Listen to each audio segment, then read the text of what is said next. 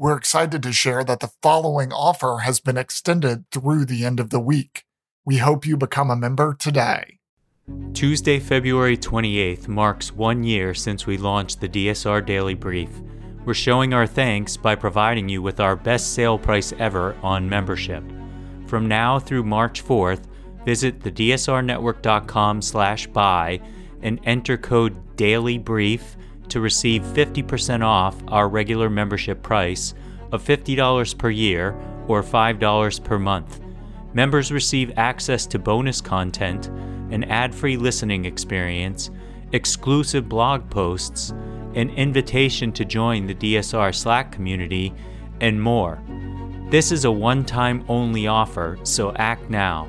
Visit thedsrnetwork.com slash buy and enter code Daily Brief to receive 50% off. Thank you for your support.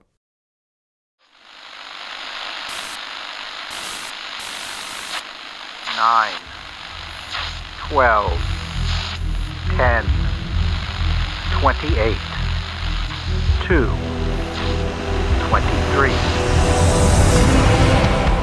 This is Deep State Radio coming to you direct from our super secret studio in the third sub basement of the Ministry of Snark in Washington, D.C., and from other undisclosed locations across America and around the world.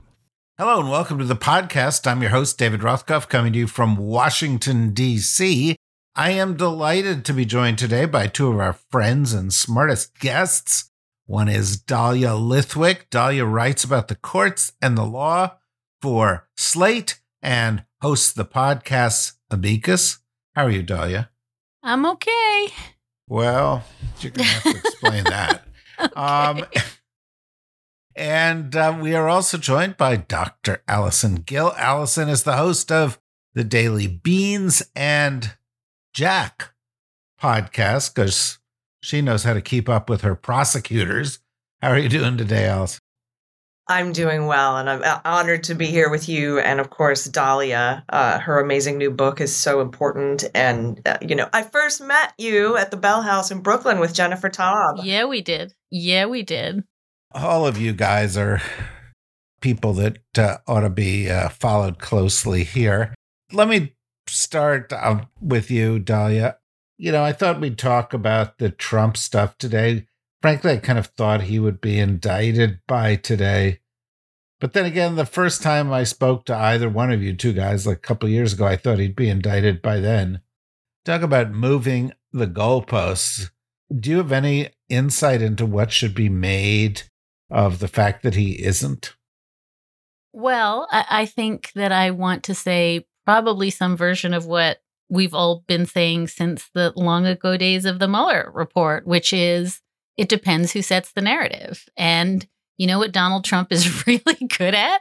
He tells us what the goalposts are. And he announced without any basis, in fact, that there was going to be an arrest on Tuesday. And then he summoned the mob to come defend him. And then we all kind of capitulated to this game of like watching the clock and watching them put barriers up in Manhattan. And so I, I think my sort of framing answer is something is happening and it's not just happening in Manhattan, something is happening in Georgia, something is very assuredly happening in DC with Jack Smith.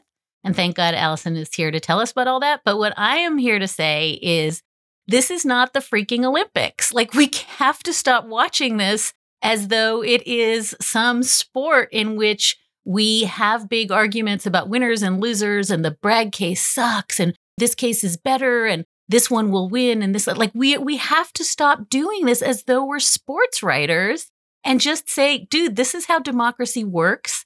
And the biggest trap we keep falling into is letting the guy who's being indicted frame the narrative for all of us. So that's kind of i i, I do think the walls are closing in and i hate saying that sentence because it's never true.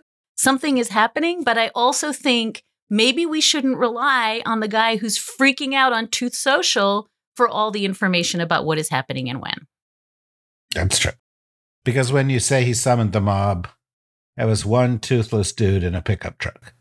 because nobody showed up. It's not a mob. It's not a mob. Allison, I have a big question for you. How come you don't have a podcast called Alvin or one called Fani? I mean, what's wrong with you? Do you not like these prosecutors? We cover Alvin and Fani on Cleanup on Aisle 45. And, and if I had more than these three podcasts, I I would have to clone myself. so. okay, okay. What do you what do you think of what Dahlia just said? Well, I, you know, I to what you said about the one toothless dude, you know, just like half a dozen MAGA weirdos with flags showing up. I think that shows the power of deterrence that the, you know, from the DOJ going after the boots on the ground rioters on January 6th and the insurrectionists there. Nobody wants to show up and go to jail for Donald. And I think that that speaks to the importance of holding him accountable as well. And so I think that's, you know, why we're all here and what we're about to dive in and talk about. And I agree. We we we shouldn't I mean, to be fair, I had my money on Fani, but we shouldn't be treating it like we're sports writers. You're right, I agree. Although we are watching all of these cases very closely. Have you actually bet on this? I no, mean, I have, have, a fantasy indictment league, but there's we don't there's no gambling per se. If you win, you just get bragging rights and maybe a partially used Glade air freshener. There's really no money involved. All right. So this morning, Dahlia, despite the fact that, you know, his attorneys are in the news for a variety of reasons we'll talk about, Donald Trump once again seemed to demonstrate that he doesn't really have any attorneys because he let loose on Truth Social, you know, calling Alvin Bragg a Soros backed animal. And then with a tweet or a truth, no, it's not a truth, a social, whatever it is, that said that all these prosecutors ought to be fired. And he attacked all of them as if, you know, just to compound the idiocy of attacking one of your prosecutors, he, he, he thought he would go after all of them. That can't be a good thing in a legal case. You watch a lot of legal cases. Is it really good thing to attack your prosecutors publicly like that? I mean, look, this is the playbook, right? This is, again, at every turn, he goes after whatever. Again, this goes back to Jim Comey and Bob Mueller, right? He always goes after whoever it is that is investigating him. And I think maybe Allison's point is really material here. You know, I'm thinking of like that Blazing Saddle scene at the end, you know, where like there's just like a fake town and everyone's kind of careening through it. And then you pan back and you realize, like, oh, this is all a fake town. So there's this weird moment happening where it's not clear why it is that Jim Jordan and Mike Pence and all of the Republicans who climbed on the bandwagon to attack the prosecutor this weekend made that choice, right? You would think this is their dream scenario, right? It's Donald Trump alone riding through a fake town and the mob is one toothless guy in a truck. Cut him loose, right? That would seem to be the way that this would play out. And I think what's interesting is if it were just Donald Trump attacking Alvin Bragg, we could be having a conversation about his dwindling salience and relevance. But it's so weird that all these people who presumably want to be the next president are willing to go there too. In other words, what scares me isn't, I, I completely agree with both of you. I don't think he has the capacity to sort of unleash stochastic terror on the scale of January 6th for the, exactly the reasons Allison said, because there's been a cost and people are, they're enthusiasts, but they're not stupid. But well, wait a minute here. okay. Maybe they're stupid, let's, but I, will I'll give you, I'll give you enthusiast.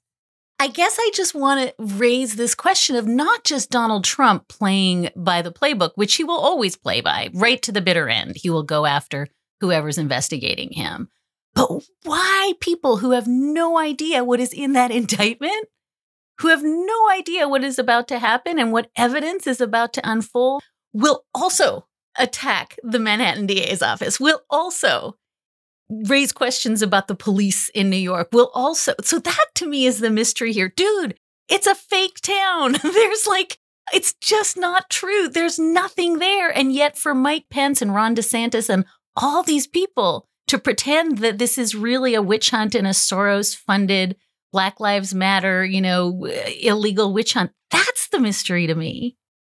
Well, and aside from that, had Nixon been held criminally accountable for what he did, had Reagan been held accountable for keeping the hostages in Iran to win the election, had Trump been held accountable for going after and attacking Mueller and Comey and everybody in that investigation, maybe we wouldn't be sitting here, which is why now it's so important, I think, to the future of democracy that he be held accountable for his attack on the Capitol and democracy going forward. We have to break this cycle of letting them get away with it.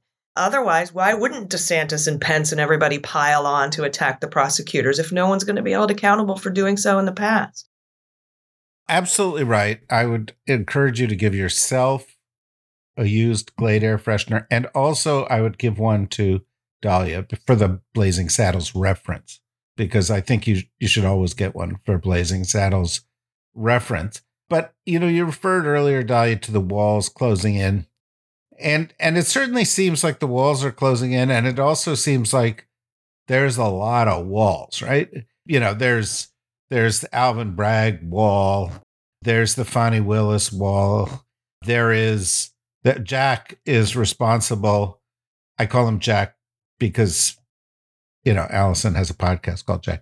That you know he's got two walls that are closing in. One which made some progress this week regarding the uh, uh, confidential documents. The other one, of course, being January sixth, um, which by the time he gets to it, we may have forgotten what that means. But but by January sixth, and um, uh, there's also a civil case with Letitia James in New York after the Trump. There's another civil case uh, also with uh, E. Jean Carroll, which you know is a is a is a Trump case. All of these have made some progress in the in the past week. So let's just talk about the pace of each of these walls serially, starting with Bragg. Dahlia, we understand nothing's going to happen on that until next week at the earliest. What do you make of what's happened this week? Well, again, I think if you strip away the stuff that Donald Trump has told us, all we can do is infer that they're getting awfully close, right? We know who has now spoken to the grand jury. We know who's testified. We know that Trump was offered an opportunity, which generally means you're in the sort of countdown phase of the launch. As I said, there were rumors that there would be, you know, uh, something happening Wednesday, Thursday appears not. I think we're close. And the question is, you know, a, a, as we said at the beginning, we don't quite know. We know that there is an underlying, seemingly an underlying falsification of records charge here. And there's a bunch of things that can be bootstrapped to that, you know, election and other other crimes, but we don't know. And so I think what we are waiting to see is what does the grand jury come back with? And maybe I would say just, you know, as we move on to Fani Willis and Jack Smith and everything else, maybe one piece of important context and uh, again Allison is going to be smarter on this than me but it's you know the clock is ticking here right there's a huge doomsday clock because these things have to play out before election season. And so we're describing both a foot race between, you know, who goes first and who goes second and where things are and does Fani Willis get stripped of her power before, you know, she can bring an indictment. All of that is happening against this larger backdrop of Donald Trump's superpowers running out the clock. And we've got a huge clock that is going to obviate the ability for some of these forms of accountability to come true unless things happen fast.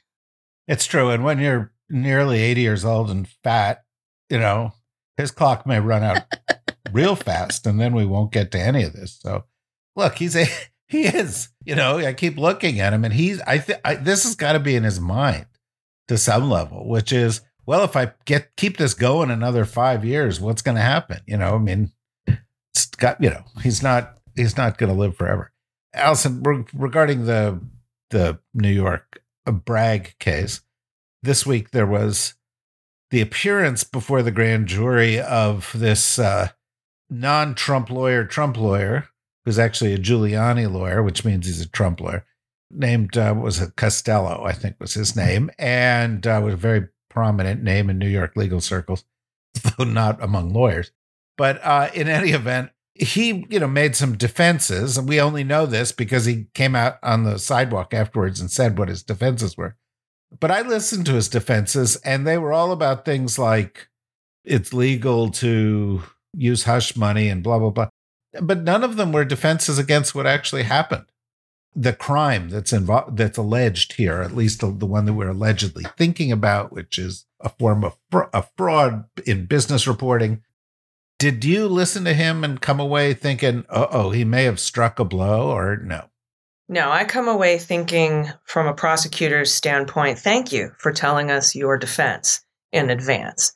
And I'm not a prosecutor, but if I were, because, you know, I think it was a huge mistake for that purpose. He came out saying that their defense, first of all, Joey Tacos, which I, is my nickname for Joey Tacopina, told Ari Melber that their defense was that you know that uh, well he would have done this whether there was a election or not. He, he he covers these things he catches and kills stories all the time. He's a famous person. This is just he there's all these settlements that are out there which was like oh which ones which other ones do you have besides Karen McDougal but what Costello was alleging was that Cohen went rogue and did this all on his own without Donald Trump's knowledge, that he just actually went out and took out a HELOC, took a second mortgage out on his home, to help out Donald Trump without Donald Trump's knowledge. But we have audio showing that that's not true. And I think one of the biggest things that he was there to do was to try to undermine and impeach Michael Cohen as a witness. But even if you are a juror and you don't believe the Cohen testimony, you have to believe the documents. Let's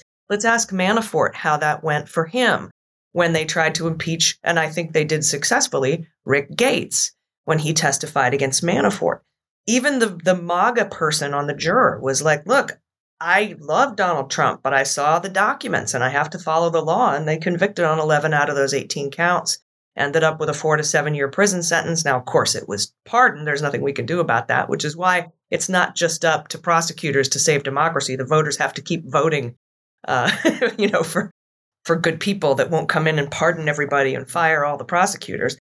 But I, I think that that was a huge tactical error on the part of Trump world to send in Costello and reveal what the one of their defenses is going to be, which was that Cohen did this somehow by himself and without the knowledge of Trump. And and so, you know, now there's speculation about who these other witnesses are going to be that they want to bring in and what they might know about what Trump knew. So we'll find out. I, I imagine eventually, unless Bragg decides he doesn't have enough to prosecute because Bragg does not owe us a declination decision like Jack would. So we might never know if there aren't any prosecutions why the evidence didn't meet the standards for him to go forward with a case. Yeah, and for those of you who haven't seen Jimmy Kimmel's breakdown of, with regard to Joey Tacos, in which he sort of intersperses his views now with his views several years in the past, which were just antithetical to his views now. Definitely treat yourself to that. Well, let's move on to a different wall here, Dahlia. And the one that I'd like to move on to is the one that seems to have moved the most materially this week. Of course, we're guessing at all of this, but that has to do with the classified documents case and the decision that was made in a court that Trump's lawyer has to testify Friday of this week, I believe, in that case, because the fraud crime provision in the law, which pierces attorney client privilege, pertained in this case, which means that there was some finding or some kind of a demonstration by the prosecutor that some kind of a crime had occurred here. What do you make of that? Such an interesting through line to what Allison was just talking about, I, I can't help but notice that both this Ev- Evan Corcoran testimony story in the Mar-a-Lago, right? Here's the lawyer who either knowingly or unknowingly apparently allegedly helped Donald Trump commit a crime, right?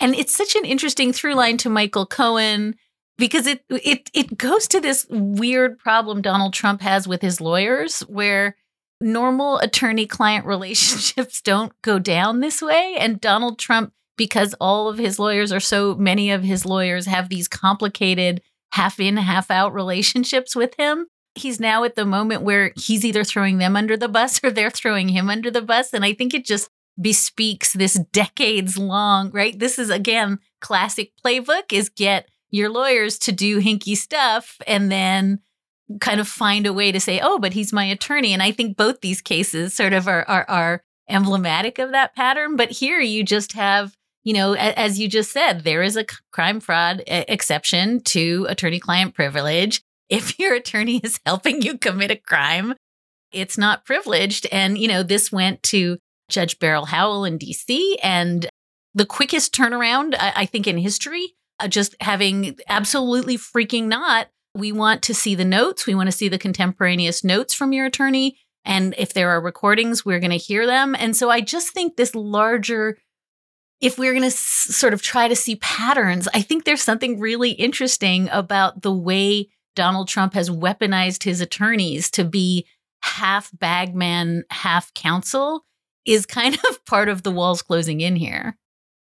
What do you think, Allison? I, I would just say my reaction what Dahlia said, which was deeply insightful as usual is that I think we'll see this in all of these cases.